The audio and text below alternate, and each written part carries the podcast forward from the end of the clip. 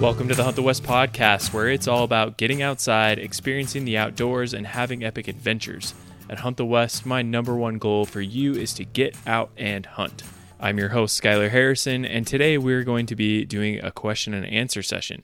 If you follow me on Instagram at huntthewest.us, you will have known that I put out a little poll on the Instagram stories asking for questions, and I'm going to answer those here. So if you're not following me on Instagram, go ahead and do that so you don't miss out on these q&a episodes that i will probably just do every once in a while. We're going to get into some questions that have to do with me personally like me and my life and my family and stuff like that as well as some more directly hunting related stuff like the new bill in utah about trail cameras. So we'll get into that a little bit as well as some other just general hunting gear, whatever stuff. But before we get into that, I want to announce the winner of the little giveaway that we're doing for leaving a review in Apple Podcasts. I want to thank the people who have done that. But we got a really great review this week from co.hunting, which I assume means Colorado, Colorado hunting.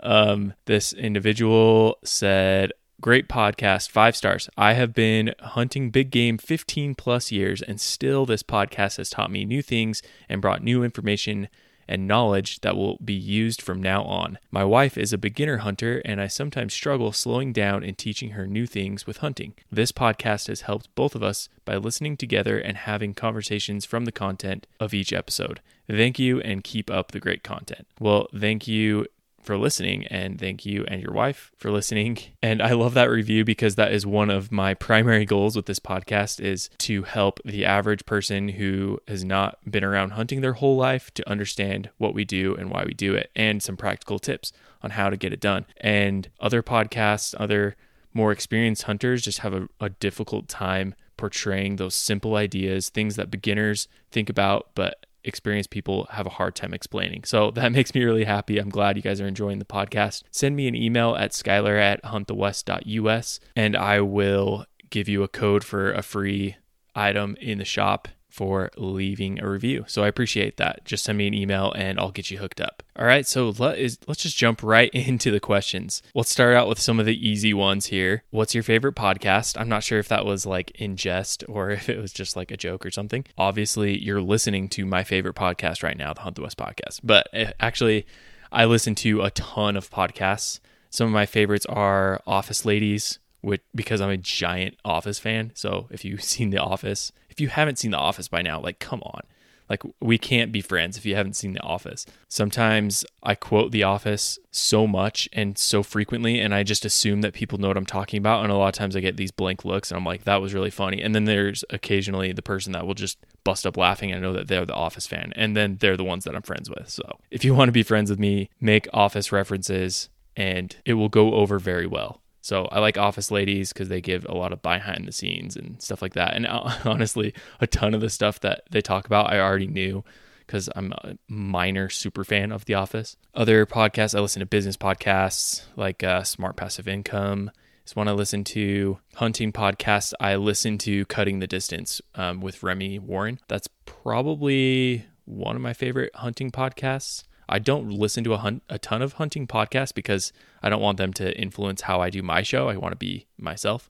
But I listen to Remy Warren because he's just such an amazing wealth of knowledge and I learn stuff all the time on that podcast. So I highly recommend that. But I'm subscribed to something like 20 podcasts because I listen at work. So I have a lot of time to just bust through tons of podcasts and I'm a 1.5x speed person, sometimes two times speed. So once you get listening to a lot of podcasts, you start to like want more, and, and then the people that talk really slow, you want to speed them up. So which I I like, and I if you listen to this podcast on 1.5x speed, I encourage it because you can get a lot out of it in a shorter period of time. So it's great. And then I also listen to um, like business and leadership podcasts, like the Jocko podcast. He talks about military stuff, and I really like his podcast and his whole philosophy and like his leadership stuff. So I recommend that podcast too. I listen to a little bit of everything, and occasionally I'll get sucked into a true crime podcast as well. That actually leads me to another question, which I mentioned my work.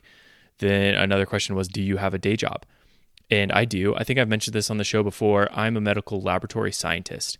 So I work in a laboratory and I work in a parasitology and fecal testing department, which, yeah, you heard me right. it's it's fecal testing, but we do other stuff too. It's not just poop. So I identify parasites, which is a big part of what I do, and then a lot a lot of the testing I do has to do with fungal antigens. So there are like pieces of fungus that get systemically into people's blood or their lungs, and we test for those things as well. And we do all sorts of fun sciencey things with them, and it helps aid in the diagnosis of patients or help treat chronically ill patients as well. So I get I, I do a lot of stuff. Um, it's pretty it's a pretty wide variety of things, but that's mostly what I do. And my favorite thing that I do at work is identify parasites. So looking at a microscope, looking at giardia and parasites like that. But we also find blood parasites like malaria. So if you didn't know, malaria is actually a parasite and it affects your red blood cells. There's also things that you can get from ticks that we look for in your blood. And then we also identify actual ticks. So people will send in ticks that they get on themselves or they find and they send them in to, for diagnosis because there's some ticks that carry diseases. And anyway, I could talk on and on about what I do at work and because it, it's pretty interesting stuff. But yes, I do have a day job. That is what I do. And whenever I'm not doing that, I'm doing this. So yeah, let's just go on to the next one. Thoughts on Utah House Bill HB 295 banning trail cameras on, after August 1st on public land.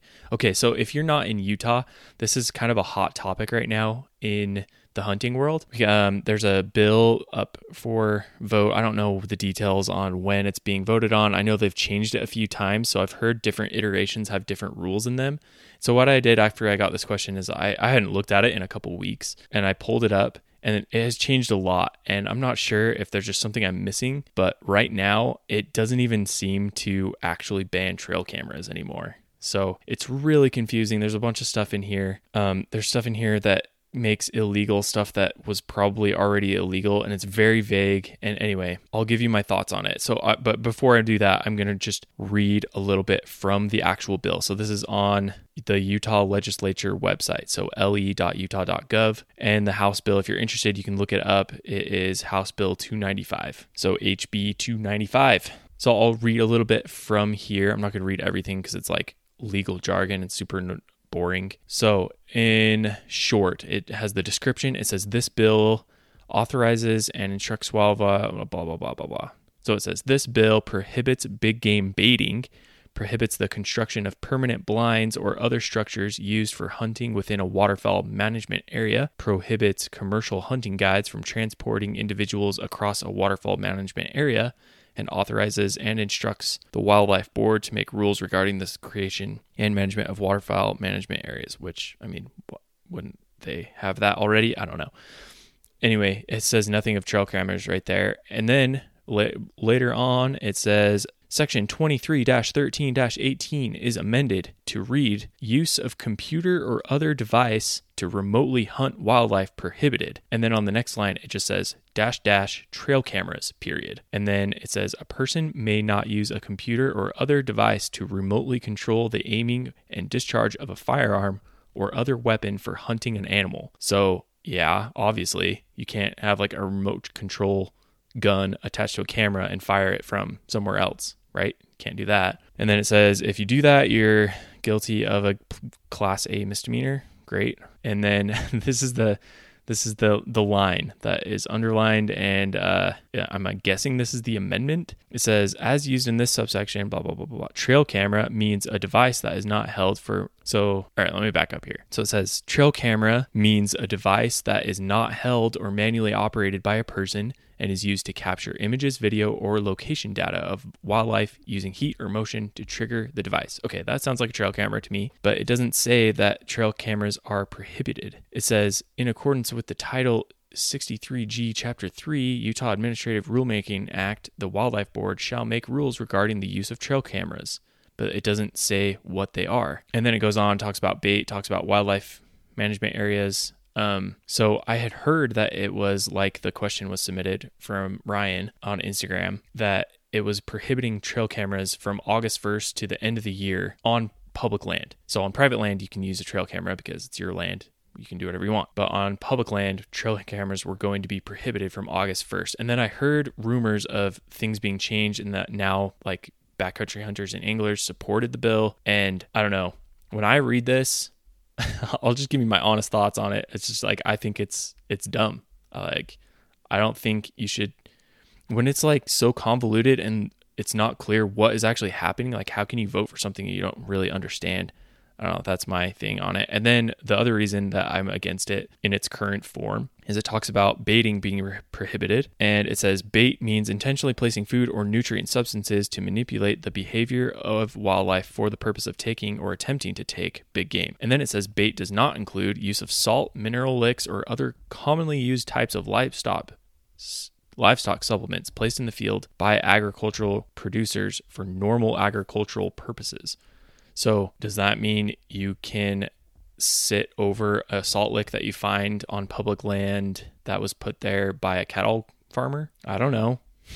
It says a baited area means all land within a 50 yard radius of the site where the bait is placed, including the site where bait is placed. Unless authorized by the certi- certificate of registration, it is unlawful to bait big game. So, and that means that sometimes it is okay to bait big game, but by whom and for what purpose? Um, I don't know. It just like seems really like if there's going to be an exception to the rule, why make the rule? And I, I also have just kind of a, I just kind of have a philosophical problem with laws being made that can't be enforced. And so even if there is something that I'm missing in here and they are banning trail cameras on public land, like how are they going to enforce that? Like if you have a trail camera in the middle of the wilderness back in there, like how do they know like how are they going to enforce that? unless they sit over your trail. Like I just don't see it happening. Like I don't see a wildlife officer sitting there over a trail camera and then busting somebody once they come to check it during hunting season or two weeks before hunting season, like August 1st. So I don't know. It seems weird to me and I don't really know, but I might just be totally uninformed, but it just seems like a bad bill. Like it doesn't seem to make any sense. I don't think this is going to help wildlife at all because it's not like trail cameras can really kill wildlife. You still have to hunt it. So I don't see how it really makes that big of a difference. I'm sure there's going to be people that disagree with me, but I, I just don't see why it's that big of a problem. Like I don't see it being a problem right now. So they put up a similar bill in Arizona recently and it was more broad. I think it was just banning all trail cameras. I could be wrong on that, but it was just banning all trail cameras and it might have had similar dates on it or something like that. But I was actually really surprised by the support from hunters on there. And I know that Arizona has a bigger problem with kind of um, lots of trail cameras in in particular areas where there's highly coveted tags. And you know the the joke in Arizona is that one person gets a tag and then you have like 50 people that go hunt the tag with the person because tags are so rare down there.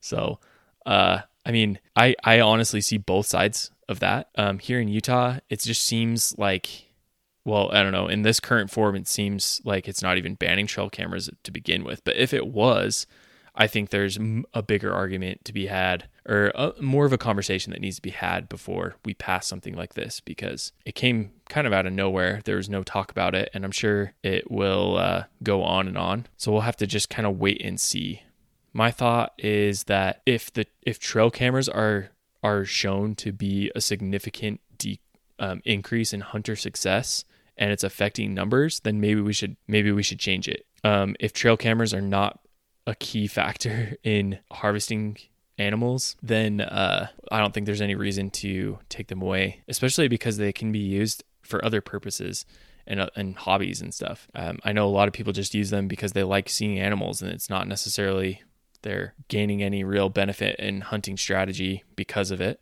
And I know there are people that do benefit a lot in hunting strategy and hunter success from it because, you know, they uh, have a, a ton of trail cameras and that's fine too. Like, I just, I just don't see why this has to be just totally banned across the board. And maybe there's an argument for it, but I don't know.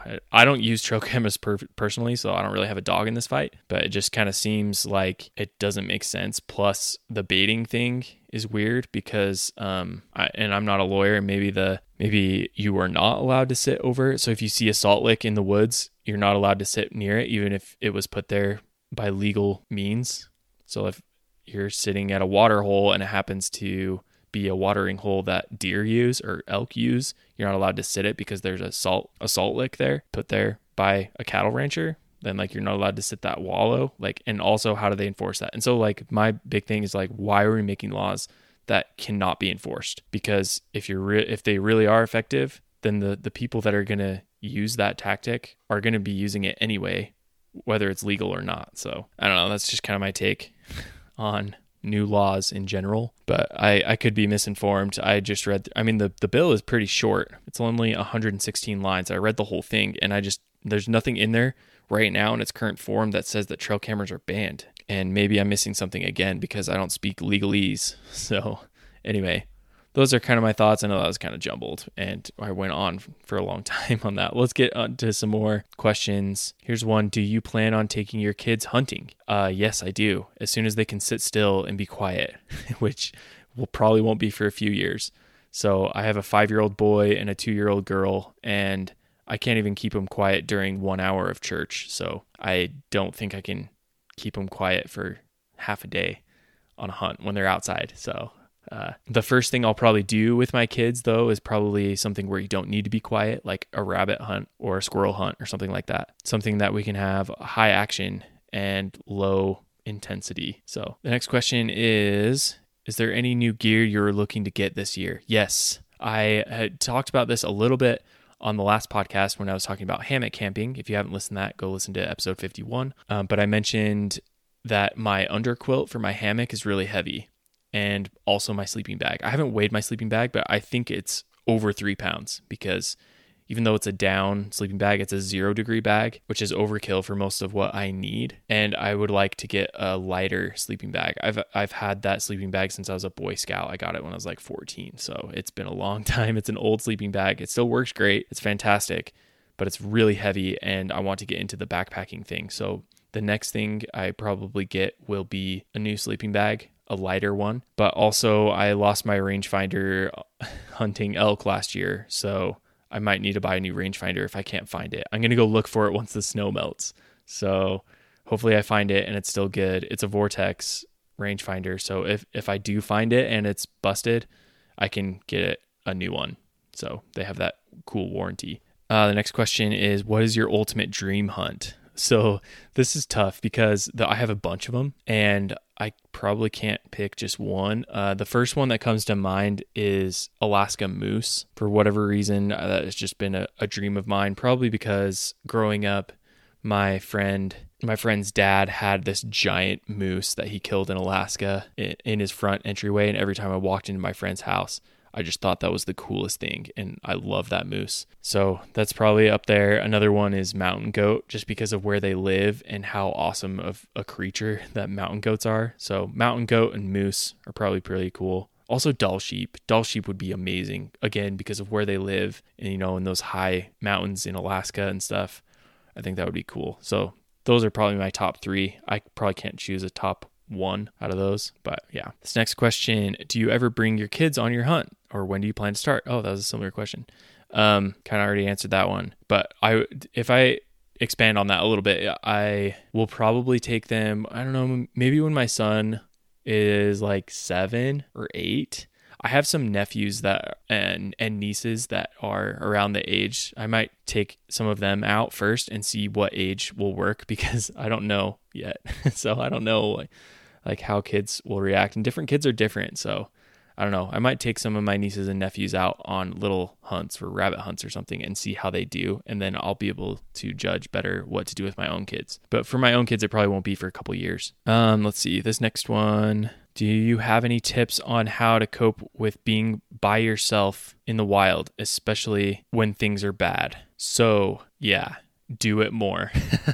Is the short answer. So being alone in the wilderness is tough. Like mentally, it's a battle. And I still occasionally get scared, like scared like I did when I was a little kid, like when I'm scared of the dark. When I'm alone out in the woods and you hear things, you know, the woods are not quiet at night. And when you're alone, there's just like something about, I don't know, there's something about being alone that makes you feel like super vulnerable, super vulnerable. So, my suggestion is a few things. So, do it more. The more you do it, the more you'll get better at it. So spend spend nights alone by yourself in the dark with nobody around, and that will help you kind of get better at it. Um, but he says, especially when things are bad. So, like when um, the hunting is really bad and you're really bored, and um, or if like the weather is really bad and you're cooped up and you can't really get out. Um, you just have to find ways to keep your mind occupied. Um, and one thing I really like is just a really bright headlamp. So that kind of helps. Like just having light really helps kind of calm my nerves. I I guess I'm kind of still scared of the dark. I mean, I'm not like scared of the dark, but I get I feel a lot better when there's more light. So having a bright headlamp, having lanterns around, um, that can help you feel better. I also take a pistol with me, um, usually. So that helps you feel a little more at ease. Like, you know, if something's going to attack you, you can, you can at least kind of defend yourself and feel a little bit better about that. But what it really comes down to, um, he says, like with being in the wild by yourself, I'm assuming he's talking more about just like being alone and coping with that and not having people to bounce your ideas off. So just do it more and you'll get used to it. And then there's a certain point where you realize that nothing bad's going to happen, that it's all in your head. Um, so yeah, let's see. Oh, this one is a good one. What hunts are you putting in for this year? So I put in already in Utah. I haven't put in for any out of state tags because I uh, just don't really have that strategy right now. And I only have time to go on a few hunts. So I will be hunting turkey, deer, and elk this year. So just the general season turkey tag. And I'll probably draw a deer tag. Hopefully, I should. Um, my chances are pretty good. And then elk, over the counter elk. Those are my three that I will be doing this year. Next one, should I be concerned with having survival gear? Uh, the short answer is yes, you should. So the the things I think about with survival gear are just like being able to make a fire, being able to have a shelter, stay warm, and not die. You know, things like that. Basic medical kit. So what I have for basic survival gear is a lighter. Um, I also have other things start a fire too, like a backup lighter. But really, like I've never had a lighter fail me, so I don't bother with flint and steel or anything like that because I just have a backup lighter. Um, and then I always carry a tourniquet with me just because whenever you're dealing with deadly weapons like arrows or bullets, the chance that you, I mean, the chance that you always just be safe, right? And don't shoot yourself or stab yourself with an arrow. But whenever you're carrying around dangerous weapons with you, I think it's a good idea to be able to handle profuse bleeding. So I take a tourniquet with me and some QuikClot which is stuff that helps bleeding stop quickly. And then my my biggest piece of survival gear is actually the DeLorme InReach or the Garmin InReach. I have the old version, so it used to be called DeLorme, but now it's called Garmin. They were bought out by Garmin, so a Garmin InReach. It's a satellite messenger, and I take it with me on every hike and every hunt, and it's just always in my backpack. So I always have it. I have a whole episode on when I was actually using it to kind of self rescue. That was episode nine, solo hunting in a Hyundai. Was it nine or 10? One of those. Um, I just reran that episode in episode 50. So you can listen to that and hear what I talked about with the Garmin InReach. Other survival gear, just basically like rope, and just think about contingencies where like if I had to get out of this situation, what would I need? And usually a lot of that has to do around your vehicle. So having a spare tire, having an air compressor to fill up your tires and like a tire patch kit, you know, if in case your spare is busted or something like that. So you can repair a tire and get where you need to go. What else? Um, I always keep just extra food in my truck, extra water, a lot more stuff that I need in my truck so I don't have to worry. If I'm if I'm out somewhere I don't have to take everything with me. I can know that at least if I can just make it back to the truck I have everything I need. So that's kind of how I do my survival kit. I take the bare minimum with me. So basic medical kit QuikClot, tourniquet and then m- what you actually end up using more often is like painkillers. So like Tylenol Advil ibuprofen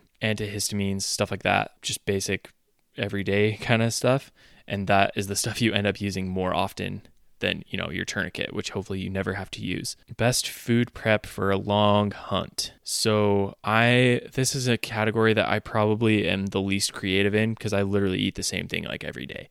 When i'm hunting i take tuna protein bars like the little self-serve or the single serve uh, tuna packets. I take those different flavors protein bars trail mix beef jerky deer jerky, whatever. Gummy bears are, are my go to. For a long hunt, Uh, I don't really cook. Like sometimes I'll take hot dogs and cook them over the fire, but honestly, I am not very creative when it comes to food. So this next one says advice. My my family doesn't hunt. How can I help them understand? So I actually talk to non-hunters and people who have never really considered hunting as a viable thing before, and I talk to those people a lot. And the most palatable argument for hunting usually surrounds food because everybody eats food. Most people eat meat and I found that the best way to smooth over smooth over the idea of hunting is to use food. So one thing that I always say is I like to know where my meat comes from, so I hunt it myself. Or I will also kind of throw in the survival aspect of it. So, like, I'd say something like, you know, how most people wouldn't know what to do if they had to get their meat themselves? I lo- that's why I hunt or something like that. Or that's why I'm learning to hunt because I want to be able to get my own meat for myself. That way I know where it came from. Or I don't like meat that comes from a factory or that is in conditions that I don't know. I don't know if it's humanely raised. My favorite meat is meat that I harvest myself, that I know exactly where it lived, that it was living wild, it was eating good food, and it hasn't been affected by hormones or, or poor living conditions. So that's usually where I start to smooth over the idea of hunting. And then after that, usually that's a good place to start. And from there, you can get into the nuances of like what their actual reservations are. And usually just asking questions is a good way to understand where they're coming from. So ask questions and figure out what they actually want to know. If they're just curious, like, oh, why do you hunt? Then tell them why you hunt because it's fun and because you want to, good quality meat that you know where it came from. Um, so here's another one. My wife is nervous about me going hunting by myself. Ways to reassure her. Um, way, yeah, I probably need to learn this one myself because my wife is also nervous about me going hunting by myself. The biggest thing that helped with her being able to let me go hunting by myself was getting a Garmin InReach. 100%. That was the biggest thing that helped her. So um, I'll leave a link in the description for the Garmin InReach that I recommend. Um, they don't sell the one that I currently have anymore, but if I was going to buy a new one, I would get the Garmin InReach Mini. So I'll leave a link to that in the description. Actually, I have a I have a link on my website to it because I talk about it all the time. You can go to the huntthewest.us slash Garmin, click on the link there. That'll take you over to Amazon. And actually, if you use those links, it helps out the show. They're affiliate links. And so what happens is Amazon gives me a little piece of the commission at no extra cost to you and it helps the show out. So if you enjoy the podcast and you want to help out the show, just shop through those links and I get a little bit of a commission if you make a purchase. So that helps me out. Or you can just go buy the Garmin InReach Mini and it will help your wife out a lot. Uh, the next question is How do you handle five year old tantrums? Okay, so I think this comes from a post that I made on my stories on my personal Instagram at skylar.harrison. And I posted a picture of my son and his chore chart because we have been reading the book Way, to, Way of the Warrior Kid by Jocko Willink. I mentioned his podcast at the top of the show actually, but he has a kid for or a book for kids called Way of the Warrior Kid, and we started the first one. It's called Mark's Mission. And um, anyway, it's about a Navy SEAL, Uncle Jake, who comes and lives with his nephew, Mark, during the summertime and teaches him how to be strong and be fit. And he learns jujitsu and does his chores and learns how to not be bullied in school and to get strong so he can do a pull up. He can't do a pull up and he got made fun of. Anyway, my son has been loving this book and and one day we're listening to the podcast The Way of the Warrior the Warrior Kid podcast, which is the podcast that kind of goes along with the book and you can ask Uncle Jake questions and kids write in and ask questions. And anyway,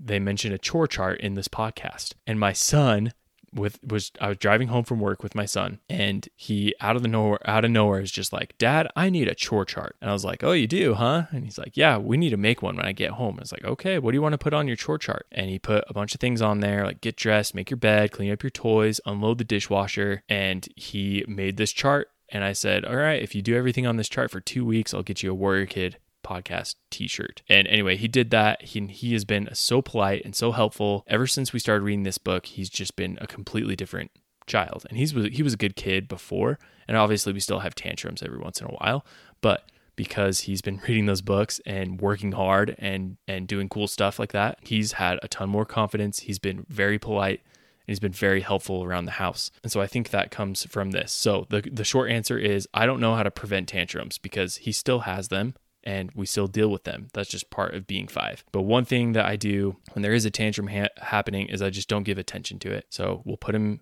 in his room, let him get it out. And then if he starts getting destructive, I just tell him, like if he starts slamming the door, I say, "Don't hit my door. I'm gonna, or I'm gonna take your door away." And I've like threatened to take his door off the hinges so he can't slam it. and and uh, or I say if he's like ripping his bed apart, like he's throwing his his blankets on the ground, I'll just say, don't don't ruin your bed or I'm going to take it away. And because I've been consistent on all my threats and I always follow through on my threats, he knows that I will take his bed away and I will take his door off the hinges if he keeps doing that and that usually works. But honestly, don't be too hard on yourself if you have a 5-year-old that keeps throwing tantrums because that's just part of being 5. 5-year-olds have a lot of feelings and they've got to work through them and that's the only way they know how is by throwing a tantrum. So I you, what usually happens when my son has a tantrum is I put him in his room and I say when you're calm I'll come talk to you. Or what really helps the tantrum from even starting is I don't listen to whining. So when he's whining for something, I just say tell me in a normal voice and I'll listen to you. And that usually works too. Or it makes him more mad and then he has to go to his room before he can calm down. Anyway, I don't know how to stop tantrums. I'm still working at this parenting thing, so don't be too hard on yourself. But what it really comes down to is just being consistent, I think, is the biggest thing. So there's parenting advice from somebody who has only been a parent for five years. So take it for what it's worth. What it comes down to is that a five year old is still a five year old, but he's his own person. So he still can make choices and he needs to learn that his choices have effects. So one of the effects that I want him to learn is that or something that won't have an effect is that tantrums don't get results. They get zero attention from me, and you're never to get what you want if you're whining. That is, that is like a hard rule in my house. It's like you don't get what you want if you're whining. So tell me in a normal voice, and you'll probably get what you want. That's kind of how things go. But to kind of bring that into hunting a little bit, uh, one thing is like because you can't force your kid to do really anything, they have to kind of decide on themselves. There are sometimes when you have to, you know, force them into the car seat to be strapped in. Um, if you're a parent, you know exactly what I'm talking about, where you have to push their hips down into the five point harness. so I'm sure you've all been there. But most of the time, you can't really force them to do what you want. And that goes with hunting too. So I want my kids to hunt, but if they're not interested in it, they're not interested in it. And the best way that I think that I can introduce them to hunting is by not really forcing them to do it and allowing them to develop it on their own. That's what most people have advised and it seems logical to me and i've noticed it from people who have kids that are in hunting and like some of their kids are into it and some of them aren't. So if you listen to the episode with my uncle darren that was episode 41 if you go listen to that i asked him about that because um, some of his kids hunt and some of them don't and he explains that in a way that I think really makes a lot of sense. Let's see. I think that might be all the questions. Plus, we're getting up there in time. So, thank you all for submitting your questions. I'll leave links to everything I talked about in the show notes. So you can go to huntthewest.us slash 52 and get those links. So I'll leave a link to Utah House Bill HB 295, which honestly, after talking about it and reading the whole thing, I'm honestly just more confused than I was when I thought I knew about it.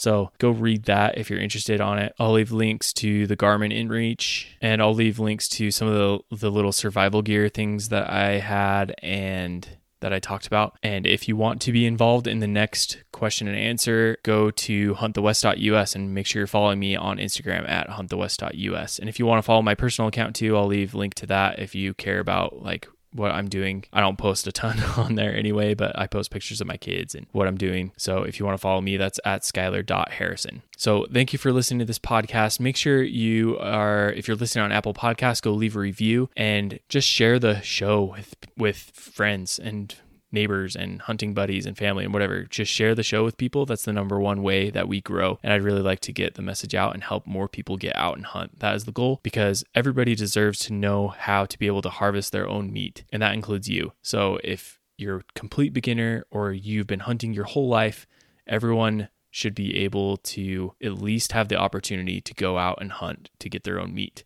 and to have an, an epic adventure.